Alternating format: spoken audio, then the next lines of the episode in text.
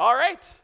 Uh, we are diving into our Easter message. Redverse, welcome to the service. Everyone who's just tuning in online, welcome. Um, it's Easter Sunday. And I got to say, I made a comment earlier. I'm going to rehash the comment. I was hoping for a little more energy in the house this morning. I know everyone online, you guys are just excited and bursting at the seams. I can feel it through the camera. But, like, in house, like, Thank you, Shauna. I feel like I wanted to find the clip. You know the Minions? Who's all seen the Minion movie where they're like playing soccer and they're like, eh. You know, that's how that felt. Kind of a little forced. Like, eh, eh. Anyways. Um, yeah, the chocolate. Yeah, that's that's the problem. Um, so, hopefully, my hope is by the time we're done this morning, I have inspired a little more excitement because this is a big Sunday, not just because the pastor stands up and says it's a big Sunday, but because this is huge for us. This is big for our faith, and without this, it actually robs us of a massive piece of our hope that we have in Jesus. And so we should be excited. We should be excited of everything that Jesus' resurrection represents. And so uh, we're going to unpack the story a little bit. We're in Luke 24. If you got your physical Bible, you want to follow along, it will be on the screen. It is on the app, so you can follow along there too. Uh, quick recap to get us up to where the story is. Good Friday, we looked at Luke 23, and we saw Jesus encounter a lot of different people. And I invited you to maybe connect with one or two of the groups as they were having their own wrestle, they're having their own struggle.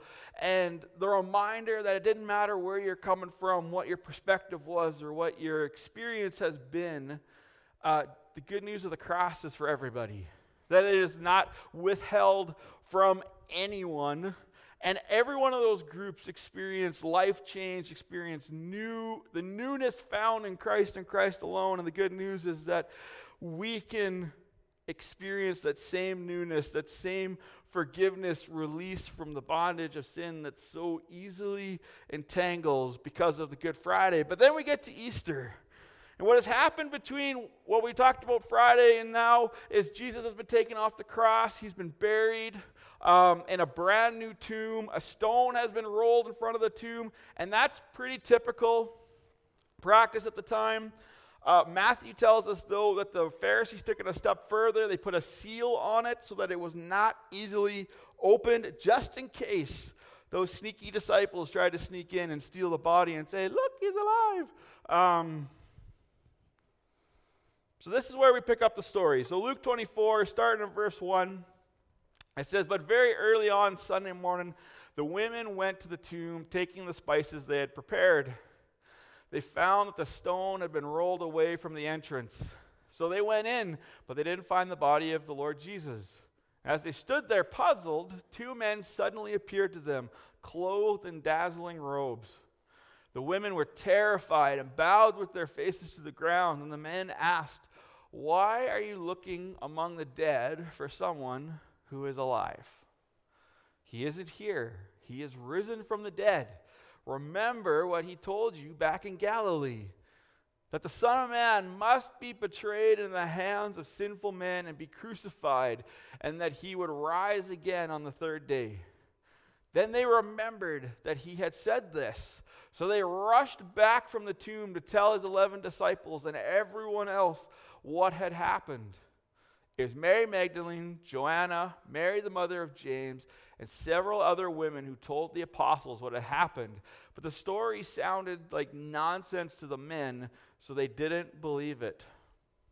However, Peter jumped up and ran to the tomb to look. Stooping in, he peered in and saw the empty linen wrappings. Then he went home again, wondering what had happened. This is an important part of the story, and Luke is very intentional to set up what is going on here. So the Sunday has come. The women are doing what the women do. They go to the tomb and they're going to dress the body, prepare it for burial. They have their spices ready. They have something they're going to do, and they show up, and The stone is rolled away. Matthew says that the Roman soldiers that were guarding are all knocked out, like coming to, like what just happened? Matthew says there's two or one angel. Luke says there were two, but this message is the same. Why are you looking for the living among the dead? Why are you here? He told you that he was going to come back to life. So why why did you come? And the women remember and they race back. And it's important what Luke is doing here. He's not just saying that a couple of the ladies come, because remember, we're talking in a day where the, the account of a, the witness of a woman didn't really have a whole lot of weight. Right? So if there's only a couple, then it, you know the disciples would be quick to dismiss it. There's a lot of ladies here. And Luke goes out of his way to name a few and say, and there's even more. There's a solid account. And one of the things that he's trying to communicate is that this really happened and there's witnesses and there's names and there's people that you can go talk to and, and you can you can look into this. The scriptures tell us that jesus appeared to over 50 people in his time of walking around engaging with people. Like he was 50 500 a lot. There's a lot of people who saw him alive. And there's a good like it's not something that was made up. It's not mythical. It's not like the apostles went and beat up the Romans, that would it's fishermen versus trained professional soldiers. That didn't happen. He's setting the account. This is an actual event. Jesus really did come back to life. But because of the weight that a woman's voice had back then, even though there's a lot of ladies saying the same thing, the men still have trouble with it. They're like, eh, really? Mm. Peter has to go check it out for himself. In the Gospel of John, it says that John went with him, and John makes sure to let everyone know that he ran faster than Peter. You know, that whole male, male ego thing. I was there first, I saw it first. Anyways, um, and Peter goes home and he ponders these things. And right after this story, we have this really interesting bit. I'm not going to read it for sake of time, but they, we read about these two disciples on the road to Emmaus. And on the road, they're talking and pondering and trying to unpack what has just happened. This, their Savior, the, their rabbi, their teacher has just been crucified, and they're trying to come to terms with it. And it says that this man appears with them. It's just some random dude shows up and begins to unpack in the fullness of the scripture everything that has just happened. And they don't recognize who the guy is until they get to the house where they're going to stay and they sit down to eat. And the man picks up the bread and breaks it, and all of a sudden their eyes are open. They're like, oh, it's Jesus. And as they realize it, he disappears. Boom. Weird, but okay. And in their excitement of the realization that they have just been walking and talking and communicating with Jesus, even though they weren't supposed to, it's night, it's dangerous. In their excitement, they lose all rationale and they run back to Jerusalem. They have to tell the disciples what has just happened. And we pick up the story in verse 35. They've just finished telling them what's going on. And we read this And the two from Emmaus told their story of how Jesus had appeared to them as they were walking along the road, and how they recognized him as he was breaking the bread. And just as they were telling about it, Jesus himself suddenly standing there among them. Peace be with you, he said. But the whole group was startled and frightened, thinking they were seeing a ghost. Fair response. Why are you frightened? He asked. Why are your hearts filled with doubt? Look at my hands, look at my feet. You can see that it's really me. Touch me. Make sure that I am not a ghost because ghosts don't have bodies as you see that I do. As he spoke, he showed them his hands and his feet. Still, they stood there in disbelief, filled with joy and wonder. And he asked them, Do you have anything here to eat? They gave him a piece of broiled fish, and he ate it as they watched. Jesus shows up and reveals himself to the people, to the disciples, and says he just appeared.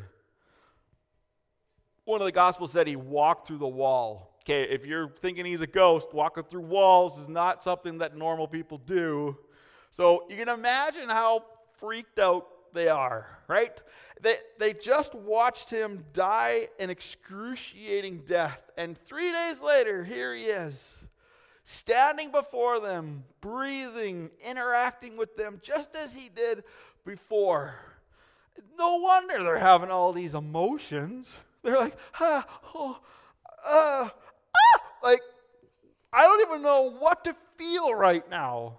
Put yourself in the story. What, like, and imagine, like, okay, this is the one thing that kind of bothered me. He's sitting there and he's like, Do you guys have any food? They bring him a broiled fish. Not my first choice.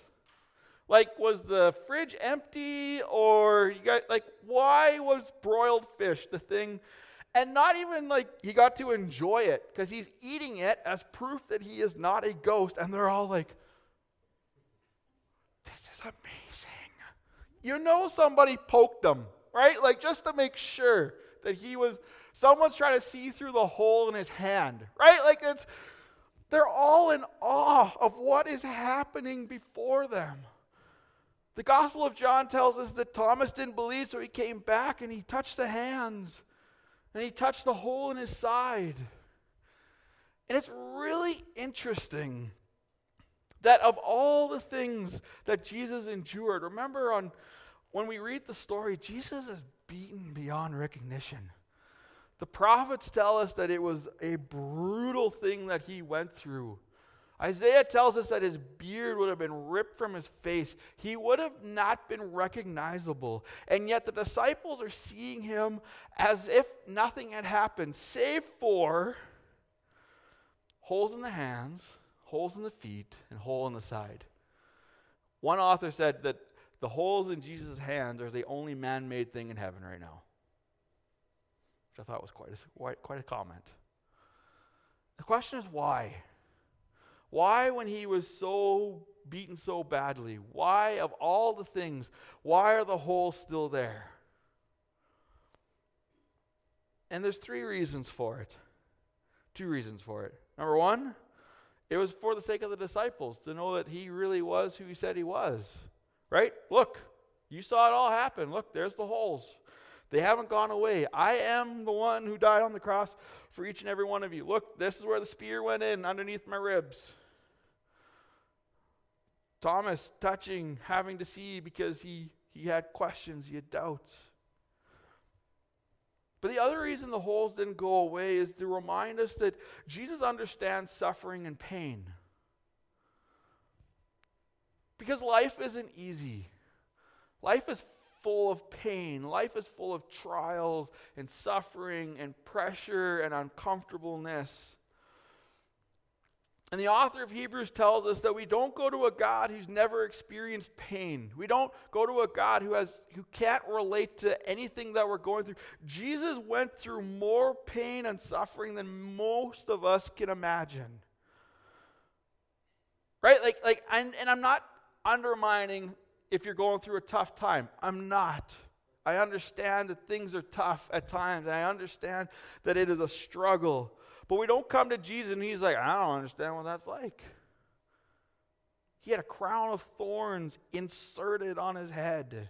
He had nails driven through. He understands pressure, he understands pain, and he can walk with us through the pain. One psychologist said that when it comes to our relationships, it's not the relation, it's not the friendships that we only ever laugh with that are our deepest, it's the ones that we cry with. The ones that we can really share in our pain, and it is through pain and it is through suffering that real connection happens. Well, we can have real connection with Jesus because he understands how tough life can be. He understands every temptation that you can face. He understands the pain that we sometimes go through is not just that it's for us to see, it's how we identify and connect with Him.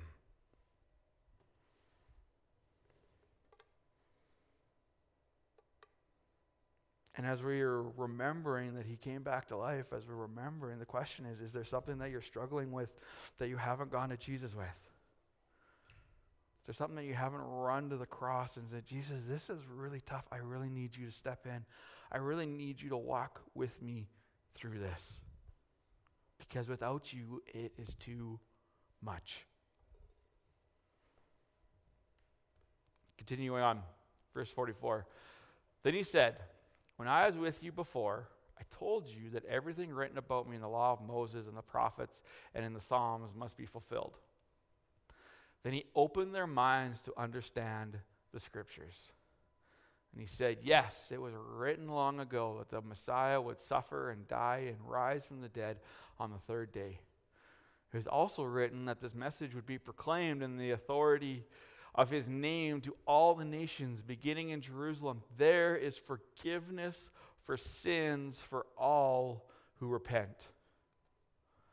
You are witnesses of all these things. And now I will send the Holy Spirit just as my Father promised, and stay here in the city till the Holy Spirit comes and fills you with power from heaven. So, this is Luke's version of the Great Commission.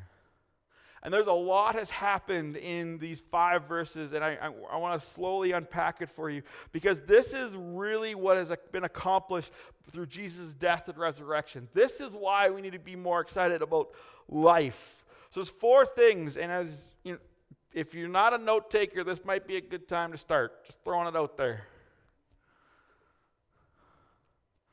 Number one, Jesus opens their minds to understand the scripture. As you go through the gospels, you like the disciples just don't get it, right? the, the dots aren't connecting. They're sitting there and they're always coming to Jesus. We sit here and we look and we're like, oh yeah, that makes sense. They miss it. It's not like they didn't know the scriptures. As, as young Jewish men, they would have had to memorize the entire Old Testament. They knew the stuff, but it was all just as it is book knowledge, words on a page. Until the Spirit comes and opens it up to us, we never really truly understand what is being written here. And just as it was for them, it is for us. This is a spiritual book. It is the revealed word of a spiritual being. If you read it like you read a novel or you read it like you read your study book, you're, you're, you're going to get some of it, but you're going to miss most of it. We've talked about it before, and I'll say it again. There's two layers to God's Word. There's what's called the Logos revelation. And what the Logos revelation is, is that every single person who picks up God's Word can see it for face value. It is the general revelation. And if you ever, if you only ever go through life with general revelation, it's going to be good, but it could be so much better because the second layer is what is called the Rhema word. And the Rhema word is God's revealed word for a specific time, to a specific person, for a specific scenario. In the same way that you know you and I can have coffee and we have a conversation that's just for that moment, you can have a conversation with God and we go through the word and it comes to life in a way that it's why you can read the Bible front to back every single year, you get to certain scriptures, and they say something different every single time. Right? If for those of you that mark up your Bible, like with notes and stuff, you're going through the second time, you get to the note, and you're like, what was I going through there? That is a weird note. Why did I highlight that? It's because th- this is a spiritual book, and the Spirit speaks to us, and it hits us differently. In the same way, Jesus opens their minds to really truly understand. The Spirit in us opens our minds to really truly understand what is going on here. Otherwise, it's just another book on the shelf. And that's exciting. That's good. Because I don't know about you, there's some passages in here that are a little confusing. And I'm glad that I have the Holy Spirit in me to shine new light on it. Jesus opens their minds to understand. Jesus gives them a message. And what was the message? The message was there's forgiveness to sins for all who will repent. I'm going to go back to the verse actually because I want to show you something. Nope. Nope. There's forgiveness of sins for all who repent. Big one, number one, all. God will not withhold his forgiveness from anybody. Forgiveness is available to everyone and anyone who asks. But the, the, the stipulation is ah, I turned it off on myself. It's going so good. Stipulation is repent. It is not God who withholds his forgiveness. It is not God who withholds his, his newness of life. It is not God who withholds this stuff from us. He wants to give it to everyone and anyone who comes to ask. The stipulation is, is that we repent. And repentance is not just coming to God saying, I'm sorry. Repentance is, there it is, I made this mistake. Whoop, I am turning away from it. I'm turning my back on it, and I'm not going back to it. It is a 180 change of life that I recognize this is sin. I recognize that this is evil. I recognize that this is completely contrary to the life that you've called me to. And I, from now on, want nothing to do with it. It's not to say that you won't be tempted to go back to it because we serve a devious enemy that likes to tempt us and draw us. If it, if it wasn't tempting in the first place, it wouldn't have been a problem. But it's not just forgiveness like, oh God, I'm sorry. Oh God, I'm sorry. Oh God, I'm sorry. How many of you have ever had this conversation with your kids that sorry isn't good enough if nothing changes? Same principle. It's not just saying sorry, something's got to change. Forgiveness is for all who repent. And this is the message. And Jesus said this all throughout. His message went from repent for the kingdom of heaven is near to repent because forgiveness is for all. It's here. The kingdom is here. You can be kingdom people now. And all it requires is you to turn from your sin, embrace God as your one and only, find your purpose in Him, find your hope in Him. Do away with it, be done with it. I get back to where I was. Jesus commissions them to be witnesses. he doesn't go to them and say, I need you to brush up, you know, read through your Bible, make sure you get everything memorized again. Make sure you, you understand the theology fully so that when people come and they want to pick a fight with you, you can argue it. Like they didn't, you didn't tell them to go get law degrees. He didn't tell them to get ready for, for the arguments. He didn't tell, Imagine how much better church and life would be if we just stopped arguing. What did he tell them to do? Be witnesses. What does a witness do? A witness just shares what they've seen or what they've experienced. You don't even have to be an expert. Just be witnesses. And this is why church should excite us. This is why Easter should excite us because it's not just coming through. The, here's the problem, okay? The problem is we've reduced church down to what it was in the Old Testament show up and get your instructions. It's not a new covenant, it's a new law. Tell me the do's and don'ts. Tell me what I need to avoid. Tell me what I should be doing with my life. Just, just, just, and go through the motions. Tell me the checklist so I just get on with my life. That's not what church is. That's not what Jesus died for. Jesus died for you to have a relationship with Him and have a relationship with other believers. And not to show up and argue about what the government's doing or what you. No! To show up and share. Hey, I had a really cool prayer time with God this week. God shared this with me. And you don't know. Maybe it's what exactly what they needed to hear. Maybe it's a confirmation of what they're what the person you're sharing with is going through. You don't even come to hear me give you instructions. What you come in is, I've had all this time in God's Spirit. I've had so all this time with God talking to me, and I confirm it. I open God's Word and say, This is what God has spoke to me this week, and what I'm hearing and what you're hearing is going to come into alignment and encourage you to keep going. Nothing in the New Testament was ever declared to be law. It was just letters of encouragement from a pastor to his church.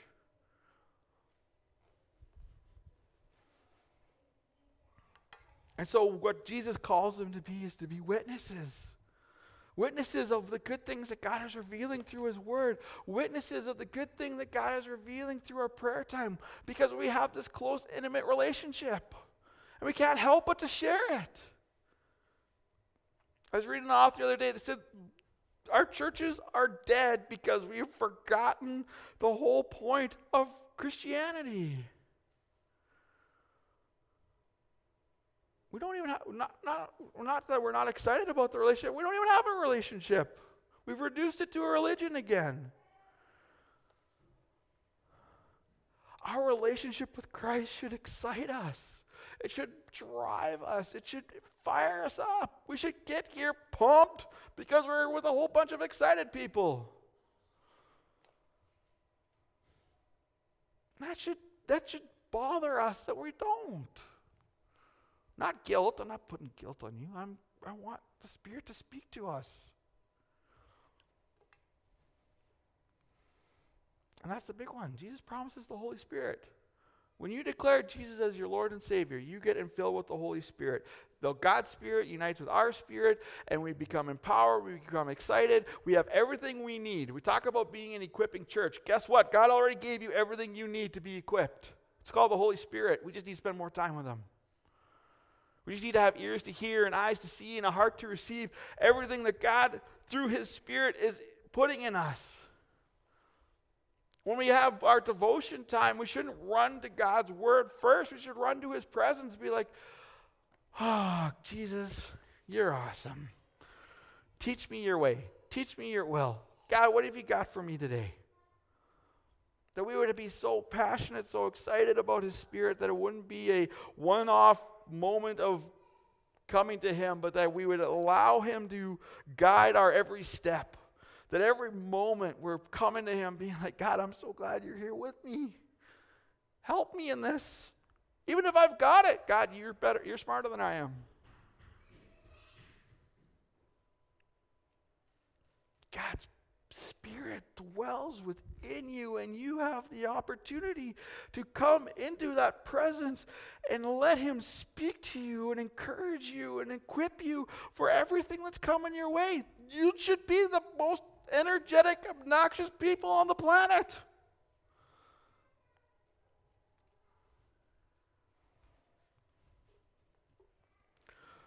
Luke closes with this.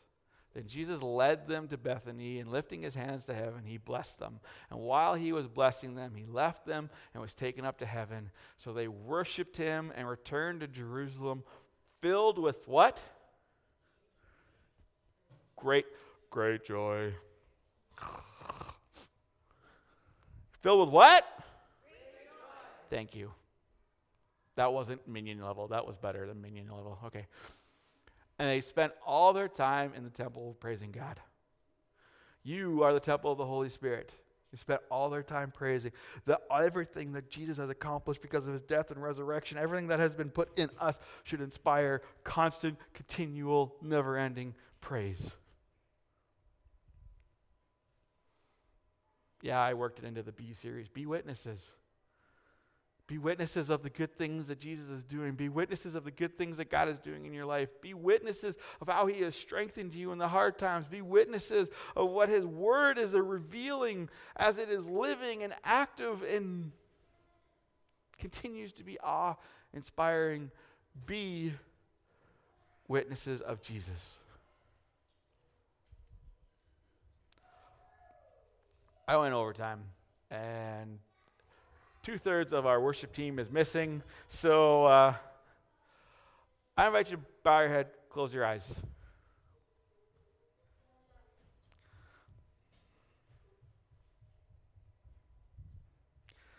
Father, whatever is going on, whatever is happening in our lives, Jesus, I pray that we would just get swept up with a heart of worship. Jesus, that we would get lost in your spirit as you have given us every gift and every everything we could ever need to live the life you've called us to live. We are fully equipped, not because of how much of God's word we know, not because of the experiences we have, but because your spirit dwells within us. God, give us a passion, give us a fire to spend time with you because, Jesus, you are alive, because your spirit dwells within us, and we want to change the world. We want to see your kingdom come. We want to see your will be done. And we want to share. God, give us experiences, speak to us so that we can share with the world the amazing things that you're saying and doing. Give us eyes to see, give us hearts to understand, give us ears to hear. Stir in us, God, the joy and the worship and the praise that we just read about. God, make us the most joyful, excited people in the world. Let the world see us, as, as you said on the Sermon on the Mount, that your light would shine, that the world would see it and want what we've got. Because no matter what comes our way, your Spirit gives us the joy and the peace and everything to overcome. Thank you, Jesus, for everything you accomplished on the cross and at the resurrection. We thank you that you have ascended, you are seated, and we can come to you with everything. Give you all our praise and thanks in your precious name, Jesus. Amen.